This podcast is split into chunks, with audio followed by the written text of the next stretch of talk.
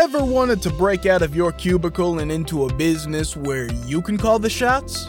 You Break iFix is looking for passionate self starters interested in a franchise opportunity in the booming electronics repair industry.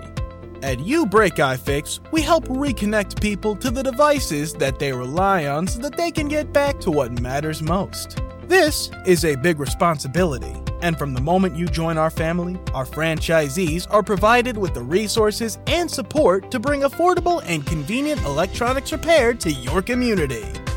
Did we mention that with amazing partners like Samsung and Google, You Break iFix franchisees also have access to the highest quality parts and personalized training out there, as well as specialized tools? It's true. And it's also easy to visit youbreakifix.com forward slash franchising and learn more about your big break at your very own You Break iFix. Finally, a bed that senses snoring and automatically responds. Meet the Ergo Smart Base from Tempur-Pedic, our first system that detects snoring, then automatically adjusts by raising the bed. And now, during the Tempur-Pedic Summer of Sleep, all Tempur-Pedic mattresses are on sale with savings up to $500 on adjustable sets. Get your best sleep all night, every night. Learn more at TempurPedic.com. Welcome to the Fantasy Golf Degenerates Podcast.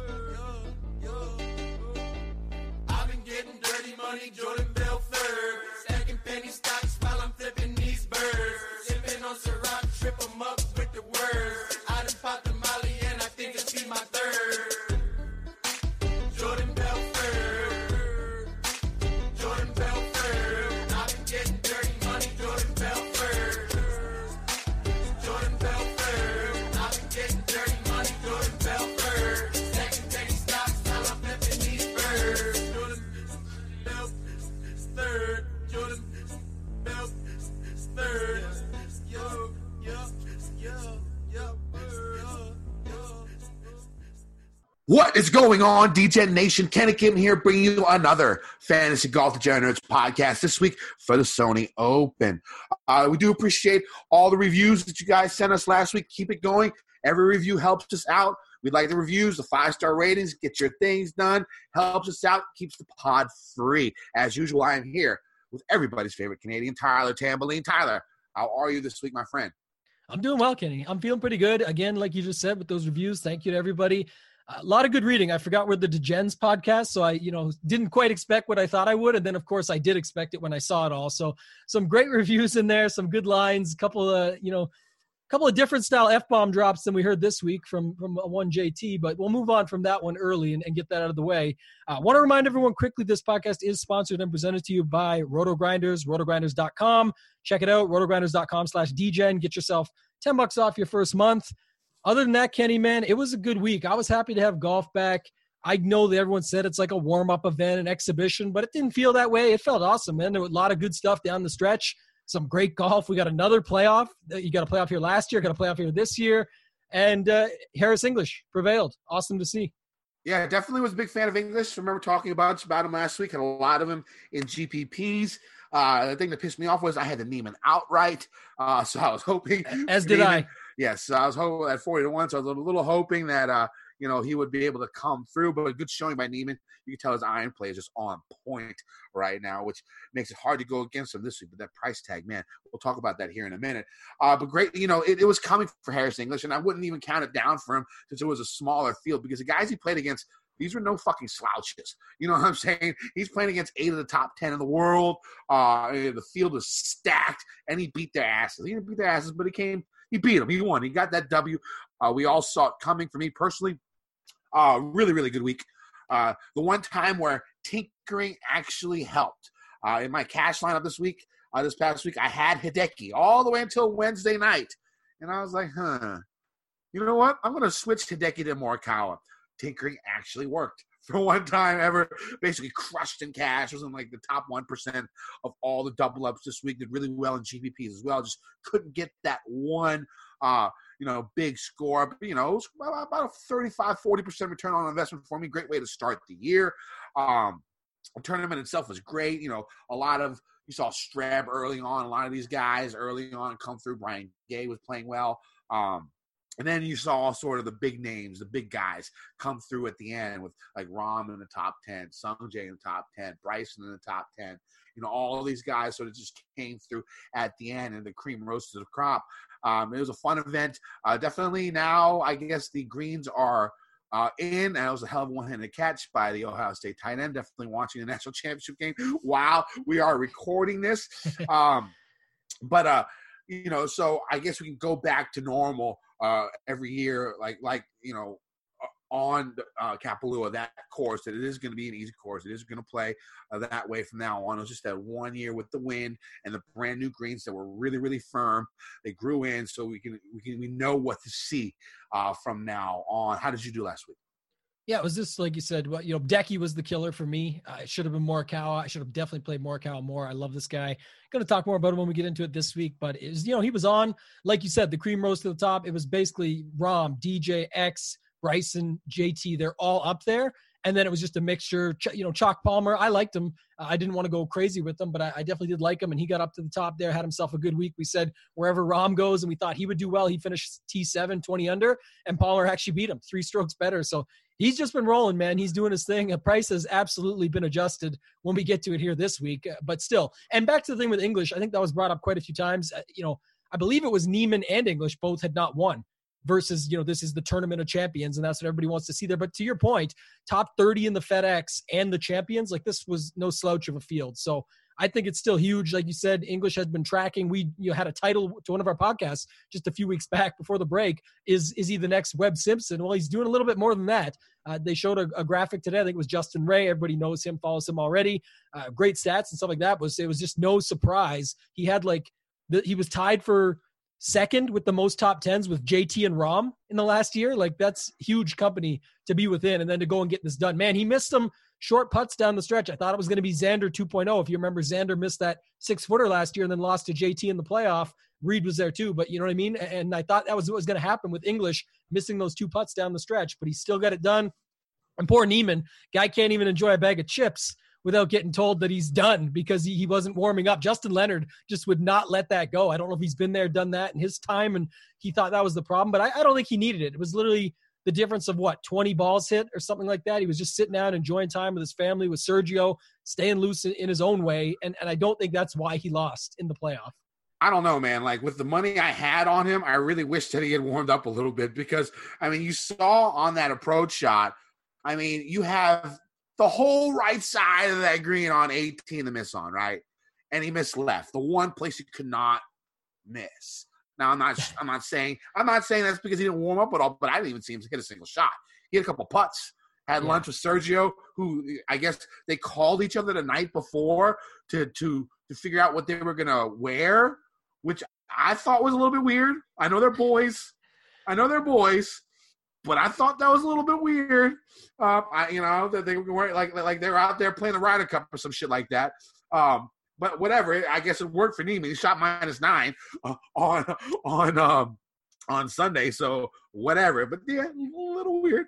Uh, uh, but you know, and I thought that he should have went out and maybe warmed up a little bit. Some other controversies this past week. You did hear what uh, Justin Thomas said. Um, with with these mics and like no one around. I mean, man, like here's the thing. Like, I, I'll give you the truth. I'm not. I love JT's game. I think he's one of the best players in the world. I I, I roster him all the time. I I just don't really like him that much. Uh, like the way he goes about like after shooting like a 61, he's like, man, I didn't really play that great. Yeah, I was just okay. That shit pisses me the fuck off. I mean, come on now. You just shot like 63 out there. You shot a bogey free with seven birdies and an eagle. You're like, man, I, I just played okay. I was just all right. That, that, that, shit just, just, I don't know why it rubs me the wrong way. He does that all the time. Um, and it rubs me the wrong way a little bit. Um, but, you know, when it comes to a situation like that, you know, he apologized. If he doesn't say it again, I got no problem. I got no problem. You know, people do crazy shit, stupid shit all the time, and you know, if they apologize and they're sincere and it doesn't happen again, you got to take it for what it's worth. Um, so I think that's my take on that situation, and this is coming from a guy who's not even that big of a fan of his. So I don't think it's anything you got to worry about if it now if it happens again. Uh, it's a little bit of issue. I think the big issue is the PGA not announcing its fines, uh, not announcing its discipline. Um, you don't. This sort of leaves them up in the air uh, about how they go about stuff like that. Um, I don't even think they came out with a statement. Did they come out with a statement about it? They I- didn't, no, right? No, no, I didn't see one anyway. See, I mean that that's the type of stuff that the PGA has to do better for, especially for its uh, name brand and its you know for for the outside looking in, uh, for you know people that aren't golf degenerates like we are. Um, it's something that they got they got to really take care of. I, I I get I understand privacy, but I think you gotta you gotta announce some of these fines. You gotta say something when somebody does something like this and says it's bad. Denounce it. Uh, I'm more pissed off at the PGA than I am Justin Thomas. What do you think about that? I think there's a couple things, man. Obviously, inexcusable, as he said. You can't say stuff like that. I think he's got a problem with that too. As like you said, he knows mics are out there. He knows people are watching him. You and I maybe don't care about the other f word that he's dropping out there, right? You know, we've heard that a few times from him. That's sort of whatever it comes across. Most people listening to don't give a shit about that, and and that's fine. This one's a little bit, you know, a little bit different. Cross the line completely. Can't do that. Like I said, I don't know if there's gonna be punishment or whatnot. Probably not. But it, it is what it is. You just he's got to be better at that type of stuff. I know people. He's already rubbed people the wrong way in the past with kicking fans out. Right, you're out of here, buddy, and stuff like that. And you mentioned him coming off nonchalantly off that. I got no problem with that, to be honest. I know I can I can see why it would rub you the wrong way and other people uh, because like you're like, dude, you just shot like a 63. Shut the fuck, you know, move on. But it, it's these guys are, are ultra competitors. You can't beat that. You know, that's just how that's going to be. This other stuff though, you got to watch it, right? There's kids watching you. There's people expect better, and he knows that. He came off. He apologized for it. Good for him like you said, another thing, just to move gears, I don't want to sit on this too long. Everyone knows about it. It's something he's got to work on. Go from there. But did you hear that Hank Haney comment about Justin Thomas? I, I saw something about it, but I didn't really read into it. What did he say? So, so basically, he said that you know if, if he wants to create a personal brand for himself and goes, I mean, underlying theme here of going the Rickie Fowler route or something like that, he's saying he's going to be done. It's probably the stupidest comment of all time in that sense. He's not going to be done. He's definitely the best golfer. I I know people want to lean to the spring break, break crew, and I've made jokes about it in the past myself. First, Smylie goes down, that was easy, uh, but then Spieth and now Fowler, and is JT the the last guy, and he goes down? No, because he's just too good. And there's a big difference between that, in my opinion, and, and everything else that's going on. But he basically said if he wants to, if he if he doesn't just stay focused on golf and get away from this personal branding and stuff, and, and being more involved in social media and whatnot, he's going to be done. That, that's what his comments were. Yeah, that sounds pretty fucking stupid. Yeah. Yeah, He's just way he, he's way too yeah. good, right? And that's Yeah, why that said like if he's if he's going to complain about a 63, that's you know other guys have done that in the past. Tiger's done it, Brooks Koepka's done it. There's these elite golfers out there do complain about that stuff, but that's part of their their their mental makeup, right? They they need to be focused on being the best at all times. That's not the best to them. A 61 was better, a 60's better, et cetera, et cetera. So again, I can get why it would rub people the wrong way, but at least that's in a competitive nature. Some of the other stuff got to be careful on for sure. Uh, Hank Haney saying that was just you know dumb to me. Like that's just the dumbest statement you could make. He's just way too good for way too long. He's still extremely young. This is to me one of, if not the best young players in golf. Forget all the other stuff. There's a lot of up and comers that we're excited about, but JT is to me the future and the guy that we're going to be looking at for a long time. And that's just how I see it. And so, does he have to curb some other things? Absolutely. Is his golf game going to be hampered by this? I don't think so whatsoever. I agree. Also, some other things happened this week. I guess they they moved the um, PGA Championship to 2020 2022 PGA Championship out of Trump's course. Uh, probably something they needed to do. The only worry is, you know, there's a lot of Trump supporters uh, that that enjoy the game of golf. So I don't know if they're alienating some of their uh, people, but I, I would think that this is probably the right move, at least a PR move when it comes down to it. Probably the right choice uh, after what happened this past week. Um, any thoughts about that before we move on? No, I'm Canadian, man. I don't talk about any politics stuff. Yeah, I hear you. All right, so let's go. Let's move on to uh, this week.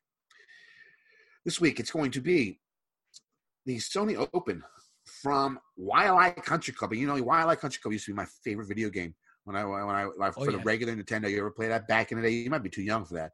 That No, no, I'm, I'm, I'm close with you. I definitely yeah, been on this course plenty of virtual times. Let me explain. Yeah, yeah, yeah. Uh, definitely uh, one of my uh, one of my favorite video games. This is a, basically an old head course. Plenty of trends here um, that, that sort of lean towards the older golfer. I think like three since 2000. There's only been three winners in their 20s, uh, 14 winners in their 30s, and four winners in their 40s. I don't really think that's something that you really have to pay attention to, especially with this young crop of golfers out here that are uber talented. Just a just some, a, a trend. Also, things that you'll see uh, this week is like you know a lot of the winners, like I think like 15 of the last 22, have played a tournament of champions uh, here, and then I think like the last eight winners have all had a top 10 or better in some type of tournament in one of their three previous tournaments. All right, so let's get to the course. Waialae Country Club is a 7,050 yardish par 70 with four par threes, 12 par fours, and two par fives, which are both reachable by almost all the players in the field. Uh, the par fives are actually two of the easiest on tour. Uh, five of the par fours range from 400 to 450 yards, five range from 450 to 500, and two are fairly short, uh, with the par four 10th hole being possibly reachable off the tee. Par threes are short, 140 to 183. That's going to be the yardages for those four. Uh, the course setup is right next to Manua Bay. Maunalua Bay. Uh, it could cause windy conditions. Uh, if the wind is down, it should be a pretty easy course. Uh, you've seen scores from like minus 11 to minus 24 here, so that's definitely weather dependent. Um, now, off the tee, golfers will see above average size tree line fairways that are firm, flat, and fast with bunkers in play on a few holes and water really only a factor on a couple of holes. Um, the fast firm fairways makes this a difficult course to get your drives on the short grass. Lots of rollout, uh, and usually these rollouts end up in the rough. Uh, two of the toughest fairways to hit on tour are on this course. The 18th hole has been the hardest fairway to hit on tour since 2012. Only about 30% of the balls landing on the fairway. 13th hole is the fifth hardest fairway to hit on tour since 2012, about 38% uh, for that hole. Now, the rough around the fairway isn't particularly high. It used to be. Um, you know, and they sort of changed that up here in the last, inside the last decade. Um, and so I think it's another reason why you're seeing a lot of more bigger hitters tending to win here uh, more often. You see JT a few years ago, some other guys. Uh, now, you know, when you hit into this rough, it's basically a crapshoot. You know, when you hit into the Bermuda rough, sometimes the ball's going to stay up and lie and be fine. Other times the ball can sink to the bottom of the grass, which is going to make this, this distance control uh, sort of tough. Uh, Waialae constantly ranks in the 20 hardest rough proximity courses on tour. Now, with this information, you would think driving accuracy would be important. But you look at the numbers and trends, it's not really true. Only about 15 of 57 golfers that finished top three here since 2005 were ranked inside the top 50 in driving accuracy. Uh, last season, more than half of the top golfers in the top 10 were below the field average in driving accuracy for the week. Um, even though the 18th fairway is one of the most difficult fairways to hit on tour, it still plays as one of the easiest par fives each season. Uh, three years ago, Fabian Gomez hit about 50% of the fairways, was tied for 16 driving accuracy, won the tournament. Brandt Snedeker finished second that year, hit, hit 51% of the fairways. Um, in 2017, when JT won, he hit less than 45% of the fairways, shot 59 in his first round. I think the golf course, the golf tournament is going to win. Is going to be won on approach shots from off and on the fairway and putting. Of the last 13 winners, all of them except Patton Kizzire finished the year inside the top 66 in strokes gained putting. On approach shots, golfers are going to see average size Bermuda greens, maybe a little bit less than average size Bermuda grass greens that are fairly flat.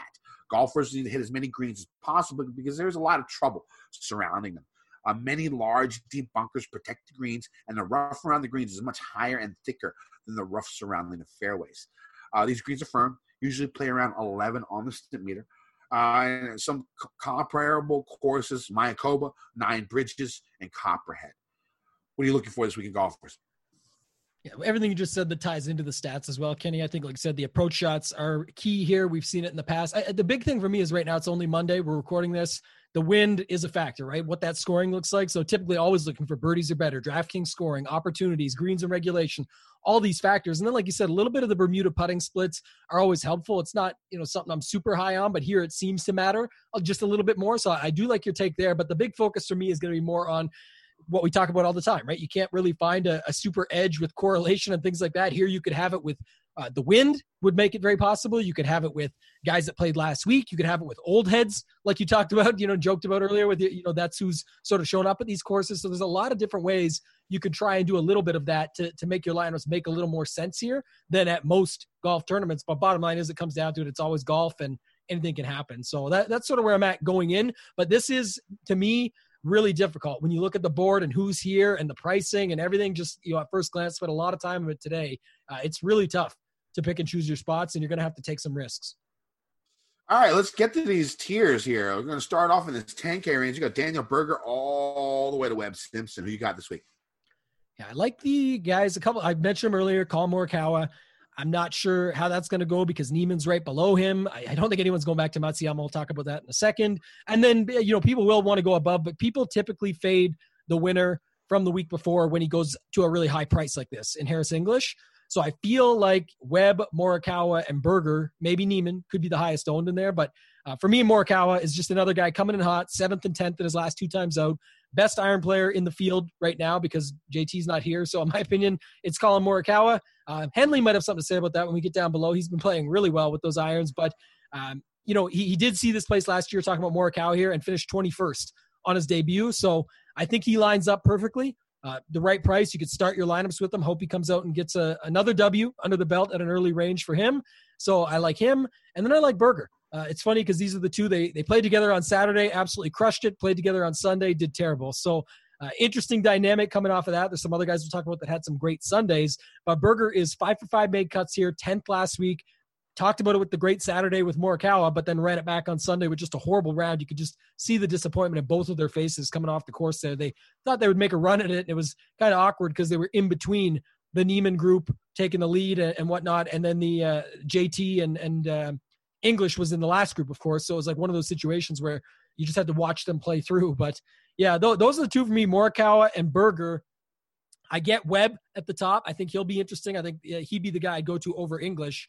I just think you know with the, you know third and fourth here last couple times out didn't do too well last week. I think there is a possibility to get them there, you know, cheap enough, and there is some value plays when we get down the board. So Morikawa, Berger, Webb for me. What do you got? I'm playing Morikawa. Um, he's the one I'm definitely going to play. I really like the 9K range, the top, those three guys up top on the 9K range. And I think other people are going to like them as well. Do you think it's possible that English and Webb get overlooked because of the way lineup construction is going to be this week with yes. Morikawa, Berger, M, Smith, and Ancer? I think all going to be popular plays. Uh, maybe even Niemann. Um, is it possible that Webb and English? I know. I think English is going to be lowest owned, and yes. I don't. I don't hate going back to him this week. Uh, but you think Webb can be 15%? Oh yeah, I, I, think what you just said is perfect. Uh, like I said already, English at that price up top there leans me to believe.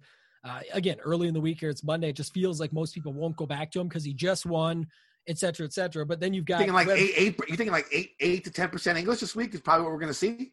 Well, I just yeah, I feel like when they get when you got a jam in Morikawa, some people will definitely go back to Niemann. People can't quit Hideki, even though Hideki will be lower than we see him because he's over that threshold that I always talk about at 10K. And then he had his worst putting week I can ever remember but he was 12th here last year. And then can he really putt worse than that? That's the question, right? So uh, I think people, and then people will love Berger, Im, Ancer, Palmer, even. I think, you know, he's 9,200. That's going to throw people off a little bit. But I do think there's a lot of guys in these balanced range and what you talked about in that upper 9K that just makes people lean off the two at the very top, especially. So I think I want to play Morikawa and Webb. And I might sprinkle in a little Harris English, especially if I see with the uh, projected ownerships that are going to come out later in the week, if he's going to be single digit owned, uh, I probably got to go back to him because I mean, what's stopping him? The guy's been playing out of his mind. You think a win's going to stop him? I don't know. I think maybe he'll just maybe it's going to motivate him more. He's not like a youngster. It's not like he hasn't won before. It's not like it was first win ever. It's been a win in first win in a while. But if you think about it, he's won two times in a row now already. Uh, if you go back to the shootout, uh, I think with Kuchar, uh, if you if you want to count that, and uh, this past week. I mean, I, I don't see going. I, I, have no problem going back to Harris this week, especially especially if he's going to be extremely low. But Morikawa is my favorite. Webb is my second favorite in this range. In the 9K range, uh, of course, this is where a couple of my cash game cornerstones, as we already talked about it. I'm going Sungjae. Uh, it looks like his game is back. Um, really strong iron play last week. I think he was top 10 in strokes gained approach at the Tournament of Champions. He's one of the better Bermuda grass putters in the field. Uh, so I am a fan of Sung Jae. He also hits a ton of fairways, uh, which is always good here. I know, like I said, you don't need the fairways. Like- And I said half the top 10 last year were hit less than the field average, but that means the other half was above the field average. So it's not like it's going to hurt you. Uh, you know what I'm saying? Especially if this rough, you never know what type of lie you're going to get on Bermuda grass. Uh, so I think uh, his driving accuracy will be helpful. So I like Sungjae. Uh, she's my first cash game cornerstone. My second cash game cornerstone, I have not decided. It's either going to be Cam Smith or Abe Ancer. Um, it's going to be one of those two. I'll probably have it finalized by Wednesday in my write up. I don't think you can go wrong with either. Um, Abe, again, fantastic Sunday. Gained about three and a half strokes with his irons on Sunday. Again, me and Tambo, we really like those golfers who have really, really solid Sunday um, going into the next week. One thing I am probably going to do for my cash lineups is play golfers that played last week. Um, just because I have a feel for them now. Like these other guys, you're not 100% sure what the hell they've been doing for the last month and a half. Uh, so I think when it comes to cash, personally, I would stick with guys who played last week. I mean, the, the trend sort of backed that up on GPPs. I don't. I think you can go wherever. Uh, I don't think you can just rely on that.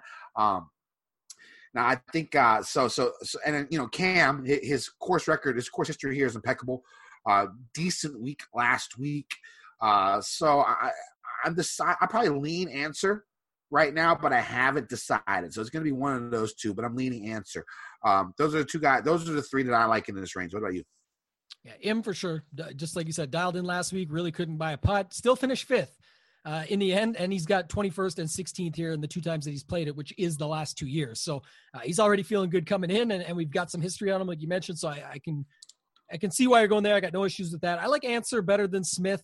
I get that he's the defending champ, but not the best finish last week. This course probably does suit him better. But when you look back and you know you talk about impeccable course history, there's definitely guys that have impeccable course history. I know with his win last year, but you know, 22nd, 18th, 27th, these are I just meant. I just meant never missed a cut. In a rapidly changing world, people wonder more and more about where their food comes from and how it was grown. The farmers who grow America's corn understand how important this is and want to share the stories from our farms of how we are working to grow an incredible crop that can be an answer to sustainability questions and is grown by men and women who value the air, water, soil, and our natural resources just like you. To find out more about how corn farmers are working to feed and fuel a vibrant economy and healthy planet, visit ncga.com. NCGA, a commitment to the future.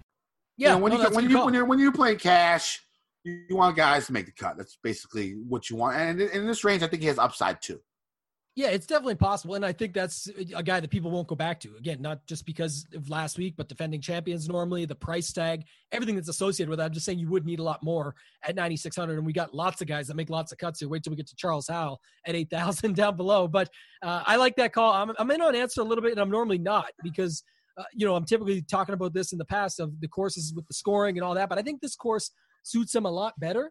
Like you talked about, we love the hot Sunday round coming in, hot weather still. Everything stays the same. I think he can show up a little bit better this week and do a little bit more. So at that price tag, I'm more comfortable going there. I think, like I said earlier, Palmer just gets he's polarizing, right? He's either people stick with him or people say that, you know, the price bump is just way too much. But he, he definitely had a really solid week as the chalk last week. He was clearly underpriced going in.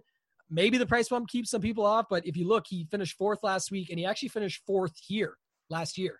Uh, you know, so he's got some some good results here in the past. I think that I think he's won here before too, if I'm not yeah, mistaken. way, way, way back. There's a lot of guys that got some good records. Like Jimmy Walker's won here a couple times, way back in his prime in like 15, 16 or something. But yeah, Palmer does have a win here back in the past. But even just last year, he was fourth here, and we've been talking about him forever about his game coming around. So I, if he's going to be extremely low owned at 9,200, I don't know why. I mean, his stats, everything lined up. He's definitely dialed in to come in here and make some noise again. And I think that would be interesting at 9,200. Did- I just wanted to ask. So, did you have any love for Adam Scott at the bottom there? Eight, Man, I- I- 5,000 it depends what type of putter he brings. If he brings out the boom broomstick, I'm in.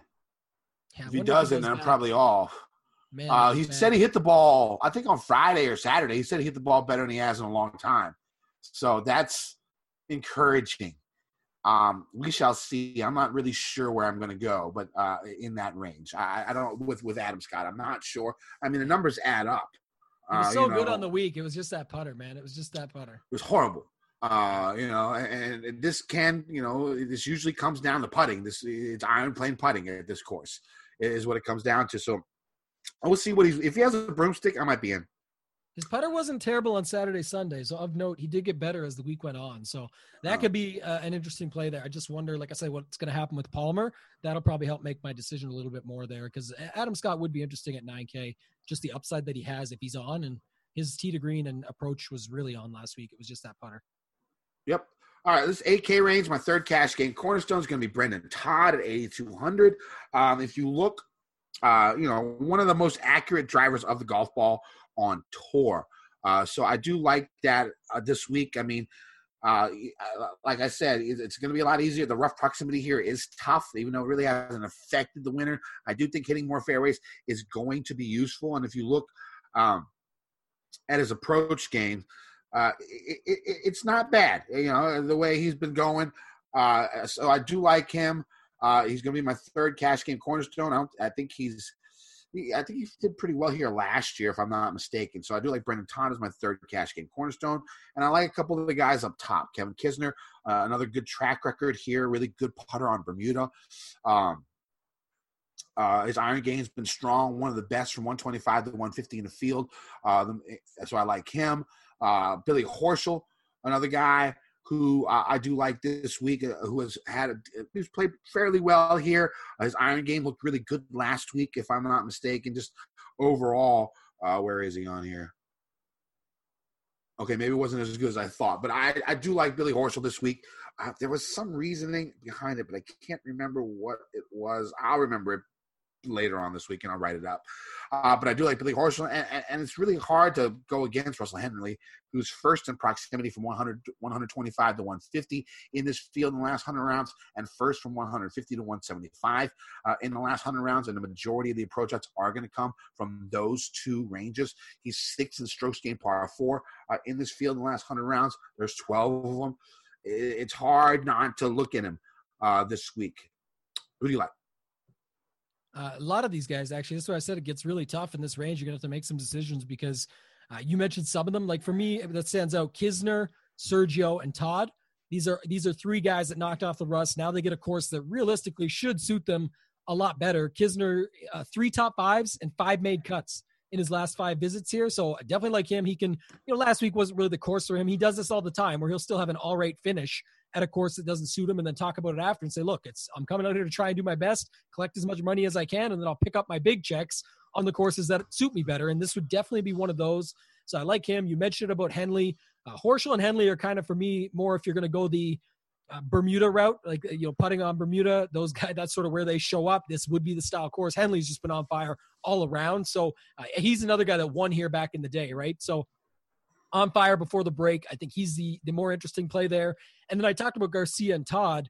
Uh, you know, Garcia 11th last week, but was a lot of around the green play. So that really kind of worries me if he's, you know, I don't know if he'll get away with as much here. And then Brendon Todd, uh, really similar with a nice outing, but a lot of short game and putter saving him. So uh, the good news is, like I said, they knocked the rust off for both of them. Todd finished 21st here last year and sets up better, in my opinion. So I like your play on Todd there. And then you talk about impeccable course history. What about your boy, Kenny? Matt Kuchar, winner in 2019. Before that, he's got five top 13s, including three top fives. Yeah, I'm contemplating Kuchar and Billy Horschel uh, and uh, and Charles Howell III. They're definitely people I'm thinking of rostering. Uh, I just didn't want to, you know, talk about everybody, but yeah, they're they're, they're in my zone of thought uh, for this week. Um, uh, and I do remember Billy Horschel. Here's the thing: he's sixth in strokes gained putting on Bermuda in the last hundred rounds in this field. Brendon Todd is ninth. for him is, is a way to go, right? Yeah, and, and and Brendon Todd is ninth. Uh, so that was the thing about Billy Horschel. And Brendon Todd finished top 20 in strokes gained approach last week. So top half of the field, uh, which is not bad uh, for him. So, you know, he ended up on the, on the positive note for strokes gained approach. So he just does that, hits a shit ton of fairways, goes ahead and makes his putts. I think he could do pretty well. Charles Howell, by the way, course history king. I believe the numbers are 19 for 19 made cuts with 13 top 15s, including most of the being top eights. Like just like 12th, 8th, 8th, uh, 8th, 3rd, 2nd, 4th, 5th. Like this guy is just dominant at this course for whatever reason. So I thought that was uh, pretty interesting. I thought you might even have him in cash, Kenny. Uh, it's possible. Uh, he might be the one. I think there's going to be like. I, I think the way my thing is going down, I think I have to have one guy who hadn't didn't play last week, uh, just the way the money breaks down. Uh, and I definitely thought about him. So we'll see how it goes. It's still early in the week. haven't finalized everything except the cornerstones. Yes, of course. All right, seven K range. Go ahead, Tambo. All right, sure. I I like, uh, you know, my guy at the top is, uh, I put an orange sticker on him for now. Emiliano Grillo. This guy, I always play him, but he always disappoints me. But at uh, 7,900, could take a few stabs. The guy I like a little bit more at the same price, though, is Mark Leishman. Third worst in strokes game putting last week after Hideki and my Canadian brethren, Mackenzie Hughes, uh, who we pretty much met at the Honda Classic last year. And then so you've got uh, that situation with Mark Leishman. But other than that, man, the rest of his game was really solid. 11 straight made cuts here as far as I can go back with three top tens. It seems underpriced for a guy with his talent that we even talked about last week. I didn't love him last week. I wanted to see what he did because, yeah, he's a big boy coming off a break. You never know what he's into. Reminds me kind of like a American Shane Lowry, right? So you never know what he's been up to on the break and, and how You're he talking about. Leishman, right? Of course, yeah, Ma- Okay, Mark yeah. Leishman. And, and I'm thinking, like, you know, did I he would just say he. I would say he'd be mowing his lawn, but it's the middle of winter. That's Uh, right. You know what he loves to do. Exactly. Yeah, yeah. Yeah. So I, I thought, right, you know, you would wait and see, but I saw enough. And to see him come out, the putter is the putter, right? That's going to happen. That can turn around in an instant. So for me, back on him, I think Munoz uh, heard a lot of people on day one. People were really crushed by him, but man, he, he, speaking of crush, he went off the, the last three days. So turned on the Jets after that. He had a miscut here last year, but he was 10th the year before. Uh, I'll go back to the Jason Kokrak. Well, I, I saw someone you know say on Twitter, "How is he Canadian?" But he actually is Canadian, so uh, born there at least, uh, and so that's one thing. I'll go back to him. But rough, rough week for him. But another guy again. If you go over the last 50 rounds, I like for this course, 50, top 15 and birdies are better, DK scoring, greens in regulation, and ball striking in general as a whole. Five out of five made cuts here when he's played it. So I think people will go off a of Kokrak after last week. I'll definitely hop back on. And then, as much as I love the 8K range, this is where I just start uh, picking up some guys, and I'll I'll even stop at 7,500. But there's enough flyers to talk about. You know, Keegan, Siwoo Kim, Gooch. These are all the guys that pop for me as far as stats and upside. Right. So we'll see how their ownership shakes out come Wednesday. Doing my show over there on RotoGrinders. I'll talk about that at the end. You guys can find me there. But those guys, and, and then Kevin Na is like Kokrak. So he's sort of back to the well. Wasn't horrible last week until he was, right? He started off with three good rounds. He was kind of the opposite of Munoz and saved his Munoz got it out of the way and then went three under, three rounds under par, like really solid, versus the opposite with Kevin Na. Had three okay rounds and then had a really bad one on Sunday. But he's got a solid course history here, uh, good long term. Course definitely suits him better, right? Plot around, do his thing, make some birdies. I think this would be, be better for Kevin Na. And then Carlos Ortiz, really just hoping he knocked the rust off last week. He should be much lower owned, which I like. 7500 is still more than fair. And we've talked about this guy in the past, Kenny. I don't I don't remember if we were on him when he won. But obviously that was recent. You talked about guys that played last week, guys that have a top 10 in their past 3 outings. He's got an 8th at the OHL and a win. So at Houston Open. So definitely boom or bust, but we're back to a cut event here and if he makes the cut, we know he's got the upside. So he'd be sort of my my play this week in that range at 7500 that I could see if he gets through the cut really go off for you and I, I definitely like him. What about you? Yeah, we're on we're on the same page up top. I do like Leishman. I think he's underpriced. Uh, I think the, Let, the let me stop for two seconds. We're on the same because I named everyone, but we're gonna we're gonna pry through those. You try and pick some better ones out, but I definitely named everyone there. I do like Leishman uh, up top. Uh, I like Munoz. I think he was shot like 18 or 19 under his last three rounds um, at the Tournament of Champions. So I'm a fan of him. I like Patton Kizzire. Uh, I think he's. I think. Well, let me check a pick here. He is the second best putter on Bermuda grass in this field in the last 100 rounds. Former winner here. I don't think he's going to garner any ownership. Uh, so I like Kazire. Um, I think Na plays better when there's no wind. I think the wind sort of fucked him up on Sunday. It was a little blustery, a little bit more blustery on Sunday than it was the rest of the week. Um, and I, I don't think you're to have to worry about that this week that much. So I, I do like Na going down lower. Um, uh, one of my probably my favorite play in this range is Hollywood Hollywood Hoge at 7,300. Iron play has been strong.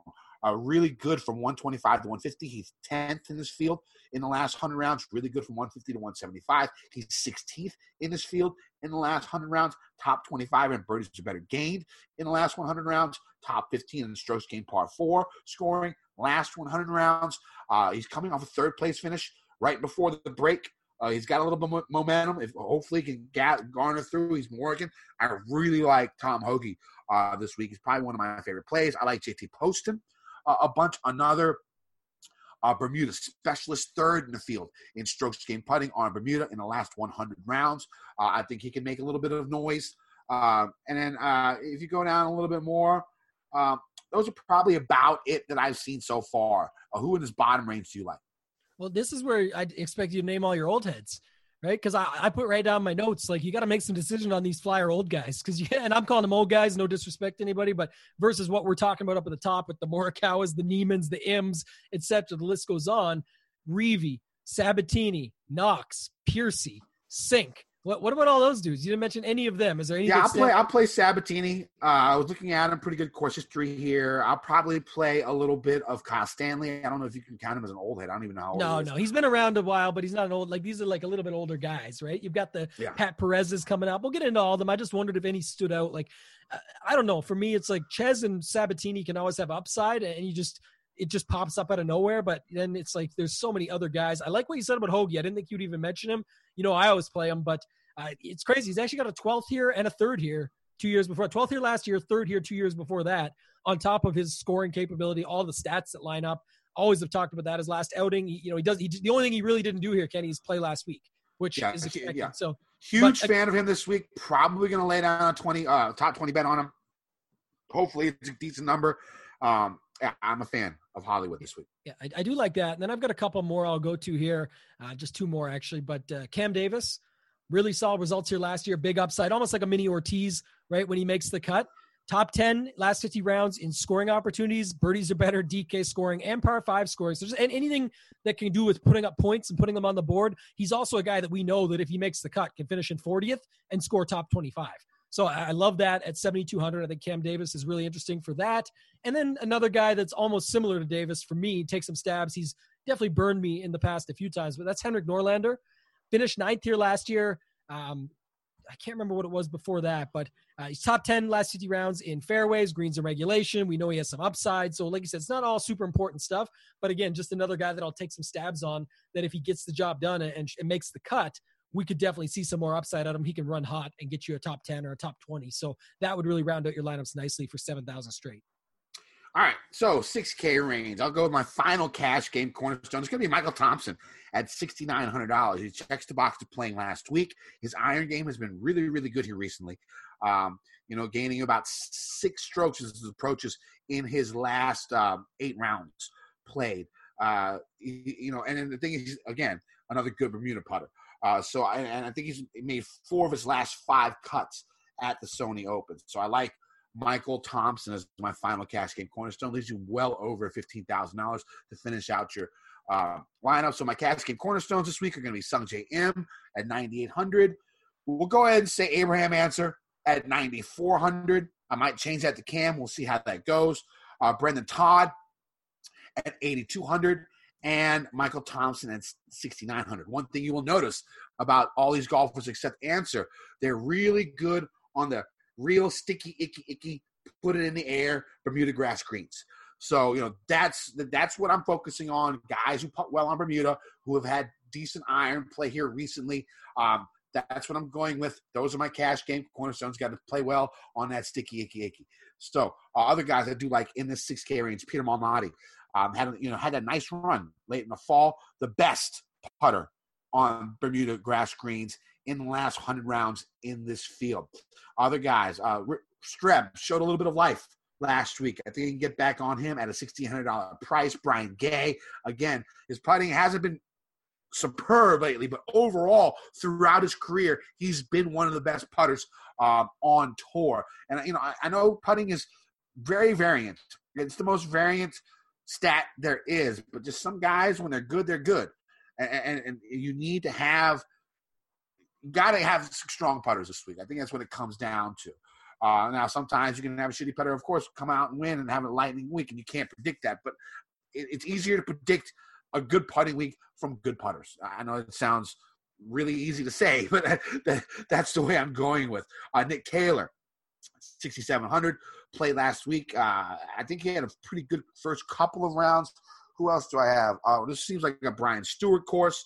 uh, as well at 6,900 short.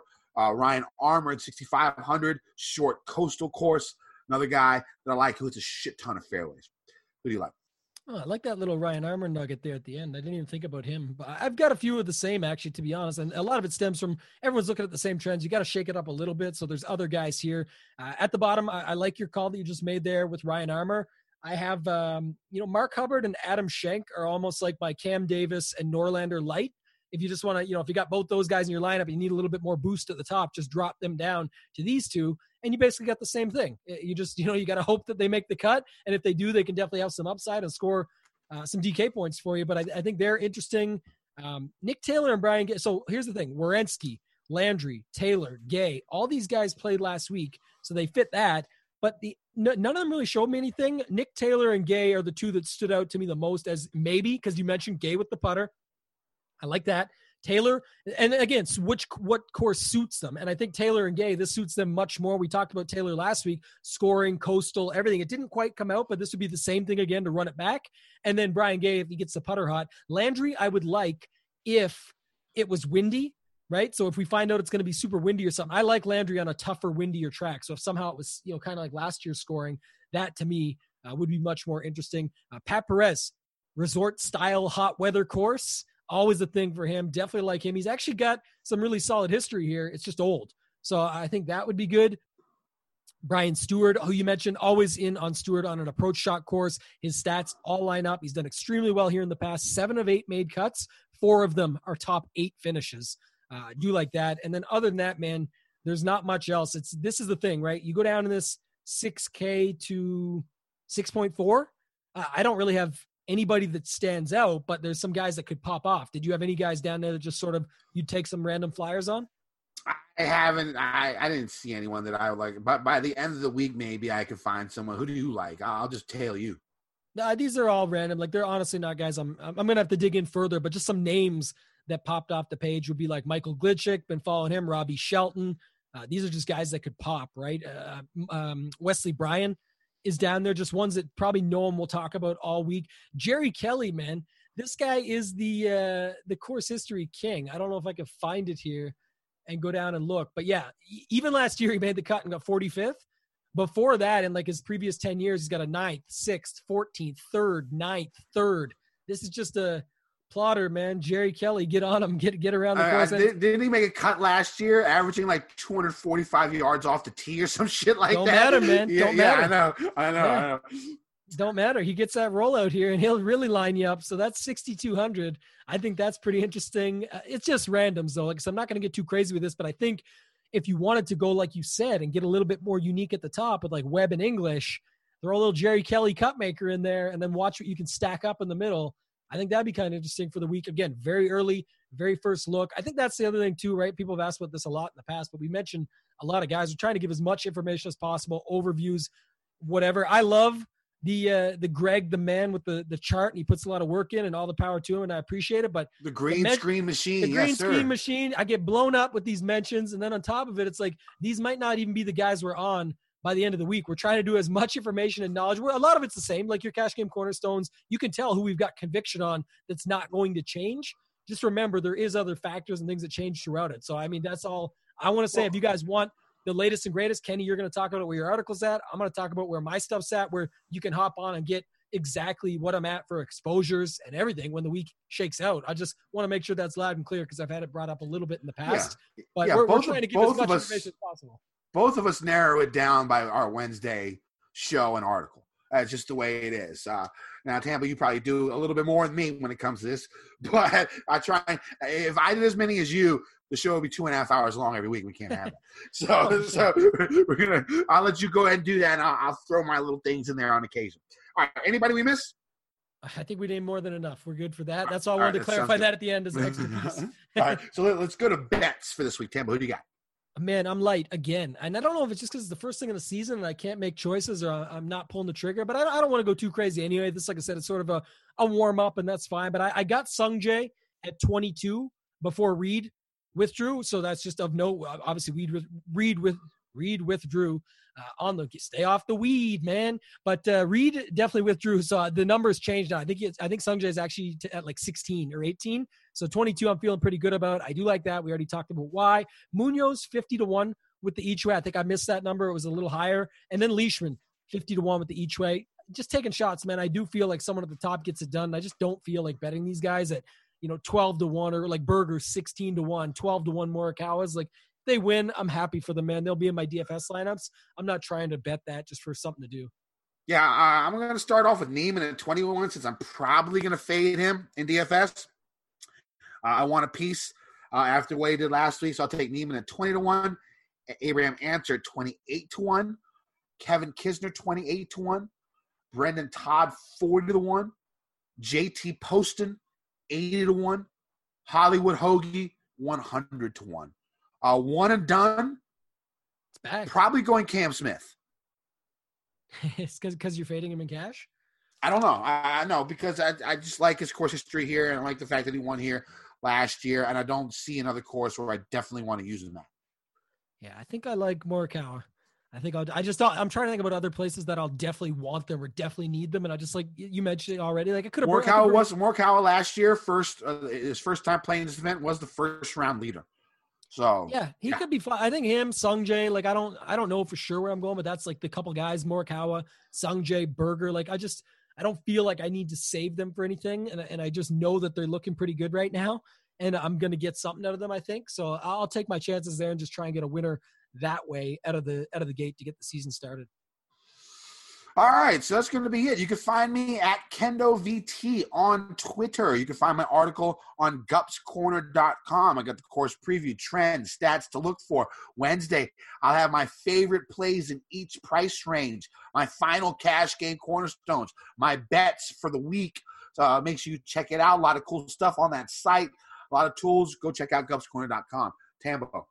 Yeah, you can find me on Twitter at Toe Tag and Tambo add me there. My pinned tweet is there. If you guys follow me, first first time new follower, retweet the pinned tweet with the Tiger Woods rookie card. Still giving that away once I hit 10,000 followers. Again, like I said, I might give it out sooner, but we're just trying to play this out as long as we can. Give it a little bit longer. The doc came out. Kenny didn't watch it yet, so that's why we didn't talk about it this week. I know he tried to tell everyone on Twitter he wasn't going to watch it, but I knew he was lying. Uh, we'll get into that though next episode. We'll get into it next week and, and go through it with you guys. Some I think it's pretty interesting to be honest. So I'm gonna definitely have some some thoughts on. it. I can't wait for you to watch it, Ken. I know you're going to wait till the two parts come out, so hopefully you get through some of it at least before next show. But we'll we'll go through it uh, and hit it up in the next show. Other than that, you can find me on rotogrinders.com. Hit up rotogrinders.com/dj and get yourself 10 bucks off the first month.